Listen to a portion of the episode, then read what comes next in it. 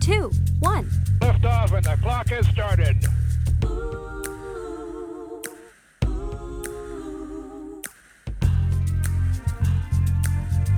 Hello, everybody.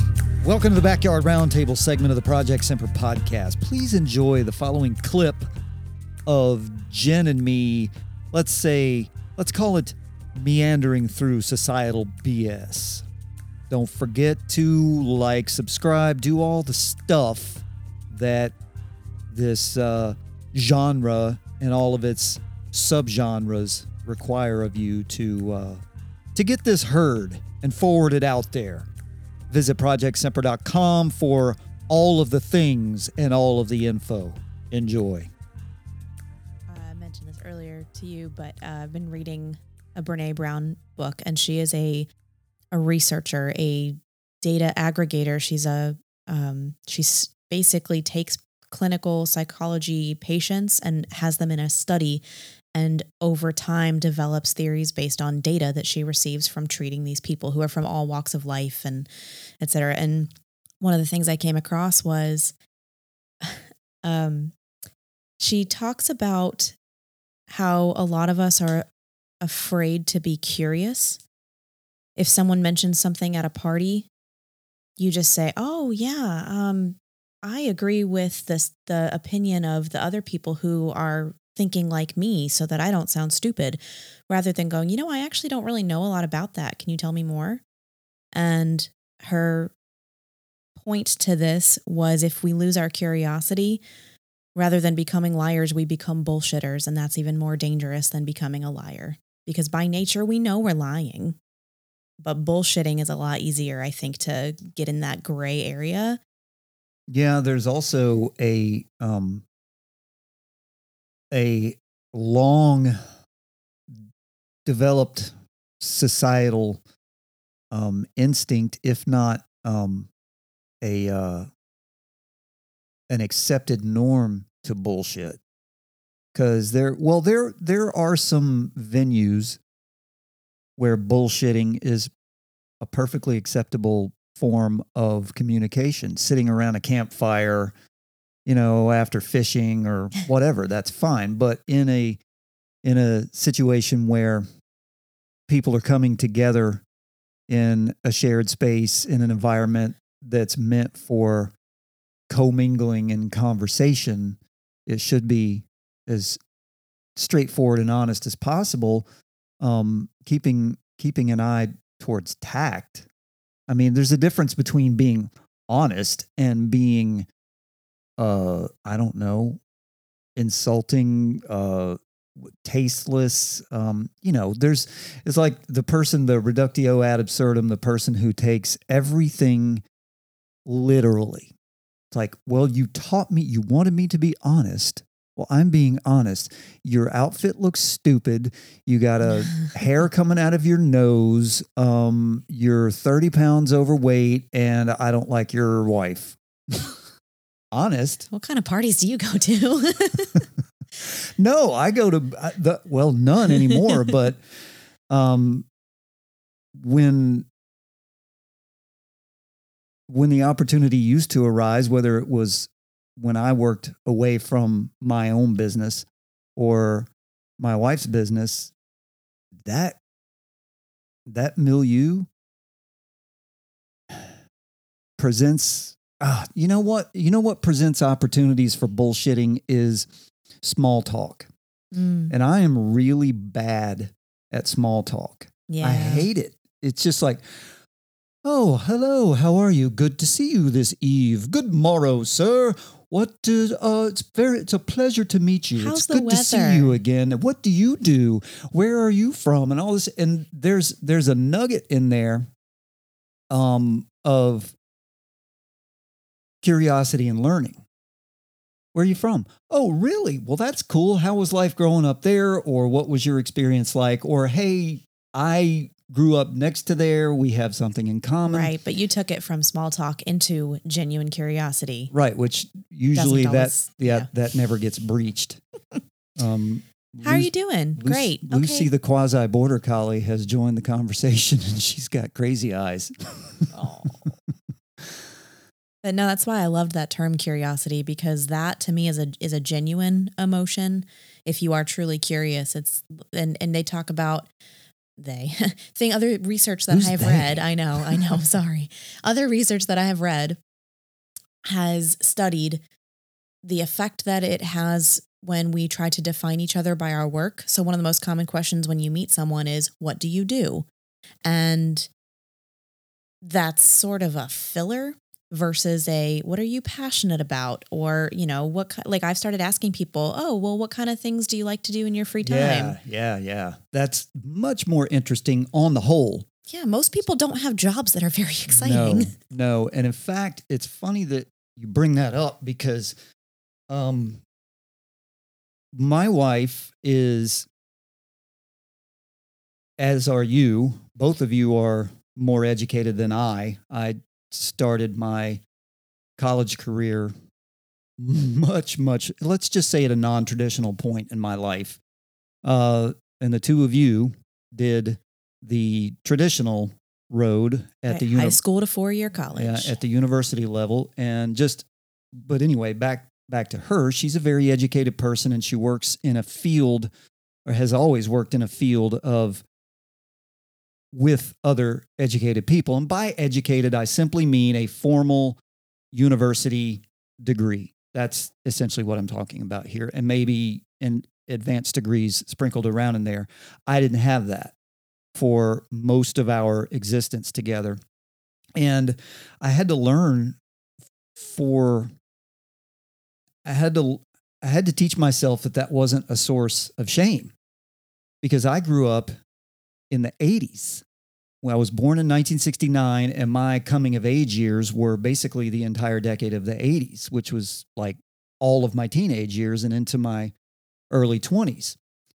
And if you're young enough that you don't really recall the attitude of the 80s it was all it was well it was boomer driven so it was hyper achievement it was um, whether the achievement was actually real or not Mhm. yep. um, it was status. Yes. It was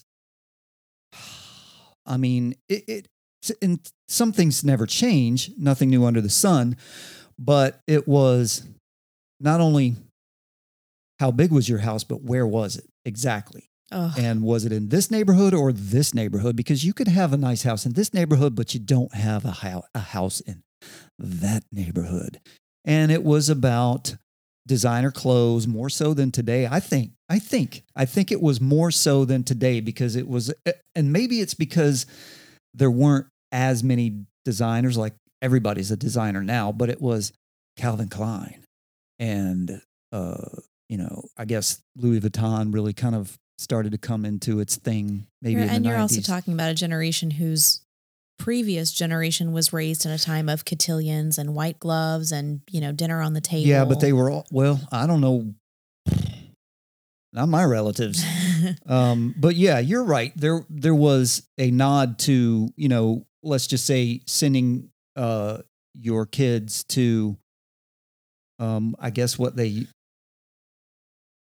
would call at one point I- guess there's a term finishing school, but that's not a thing anymore. And that wasn't even a thing. no but appearance but it was, was, you would, but there were, I can't even remember the term Meredith would know, but there's, there was something you would do where the kids would go, cotillion I don't even know if it was specifically that, but anyway, the, kids would go, and I think it's a good thing because they go and learn how to set a table and sit at Mhm. the table and eat. And oh, let's circle back around to what we were talking about before, which is carry on a decent conversation with the people around you.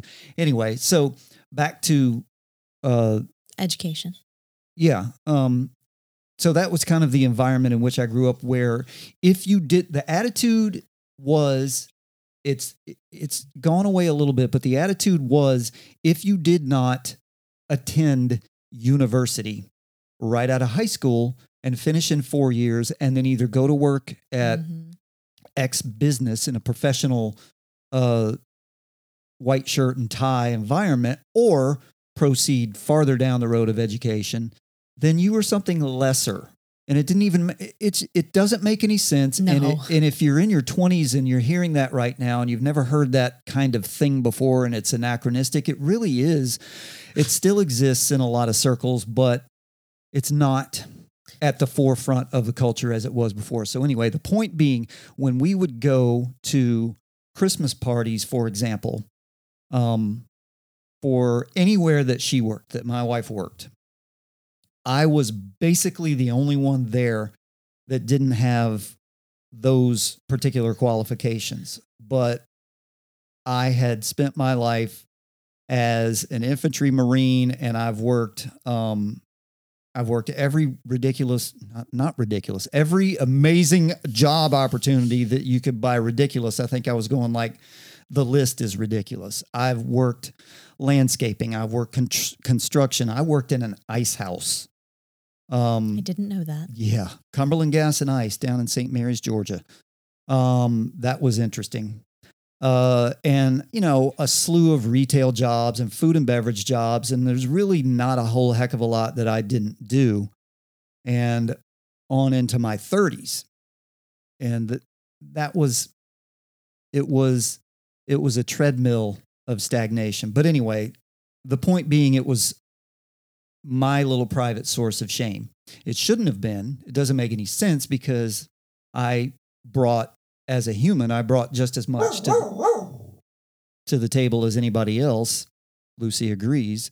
And heaven Um, forbid we have some variety in our company. Yeah. And so the, uh, but I was the only one that cared about that. Yeah. I came to find out. And it was, uh, it was interesting working my way through that because I used to I used to hate going to these things because the first question is always when you meet somebody, what do you do? Mhm. What do you do for a living? Why do we define ourselves by that? I, I I don't know how that came to be.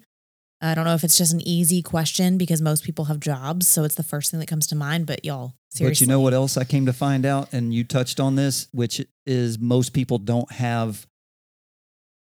Most people don't do something for a living that's interesting enough to have a discussion about. No. The weird thing I came to find out was that I did. Yeah. I was for about 20 years, I was the most popular individual in at an office party when it came to discussing what you do for a living because I worked in the golf industry Mm. and I was a caddy and a caddy master. And when people hear that and they hear that you're not, uh, you know, from an episode of The Office and you don't sit at Dunder Mifflin all day and, you know, do essentially nothing and talk about your stapler or whatever. Um, but because I, it was something outside the norm and people found it really interesting, even though I found it almost like I'm sort of beneath you because I do this. But I made a lot of money. And if that's your thing, so my income was equal. And I also got to travel to some really cool places and work with, not just meet, but work with some really interesting individuals from everything from actors and musicians to politicians and statesmen. I know politicians, people, especially these days, like who cares? But there's some some of them are actually pretty cool people because when you are with them on a golf course for five hours and they can unplug and not have to be putting on a show and they can sort of get a little bit down to the core of who they actually are. Um, a lot of them are pretty cool people, but uh, so that was that was an interesting uh, ride, an interesting journey for me to take, and kind of coming full circle through. And I- I've really only ever talked about this twice, this being the second time, about how not attending university out of high school, not going to college until my late 30s. Yeah, late 30s. Um, and working jobs that weren't really, uh, in my mind, commensurate with the company in which I found myself at Yeah. whatever gathering. And that stupid question, which used to trigger me trigger alert, which is what do you do for a living? And I used to just say I work in the golf industry or whatever, I where, mean- whatever I was at the time. My answer, if somebody asks me that, I love this. I'm a senior digital project manager. And I get this empty stare and then, oh, Oh. that's nice. oh So where are you from? so, yeah, I think also, I think there's something to be said. Again, going back to curiosity, it's like having different company, having those different questions pulls you into a new world, like you were describing. Like, uh, having someone else around you exposes you to a different way of life. So my brother and I were both raised that in that manner. You're going to go to college. You're going to get a four year degree. It doesn't matter what you get it in. Get it in something that you are passionate about because it doesn't matter. You'll just be able to put that college degree on your resume. And my brother, Which is a stupid statement to tell an 18 year old anyway. I will pass that info. I was 17. I'll pass that information along to my parents, but not through their own fault. You know, they that was their that was the, what they thought was best for us. But my brother wanted to be a chef, and so he lost time in his industry because he had to go to four year university and then three years of culinary school or two years, whatever it was, and we didn't know any better. We could we didn't know enough to push back and our parents didn't know any different to think that doing something besides four year college wasn't beneath four year college. It was just different. We grew up in a bubble of a town my brother and i and we moved and thank goodness we moved when i was halfway through high school because i got here to this this area where we live now and my eyes popped out of my head for the first three years. I was like where am i? What foreign place did we move to? But i'm so grateful for that because it completely exposed me and now i'm i'm surrounded by amazing intelligent people who may only have a high school education may have an associate's degree may have a technical degree may have a four-year degree. But what i've learned from all of Or them none of that. or none of that but what i've learned from from them is it, it's what you make of your life. And it's the the type of person that you are on the inside the work that you do on the inside and how you conduct yourself every day. And and you know that's just exposure that's curiosity. It's like well what else is out there? Which is a good segue. Have we even talked about anything that we plan to talk about today? kind of Sort of. in a but- subtle way Yeah, but that's conversation.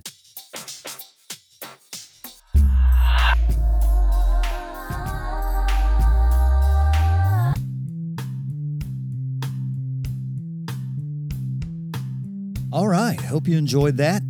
As I said at the beginning, don't forget to like and subscribe and do all of the things that you know you need to do.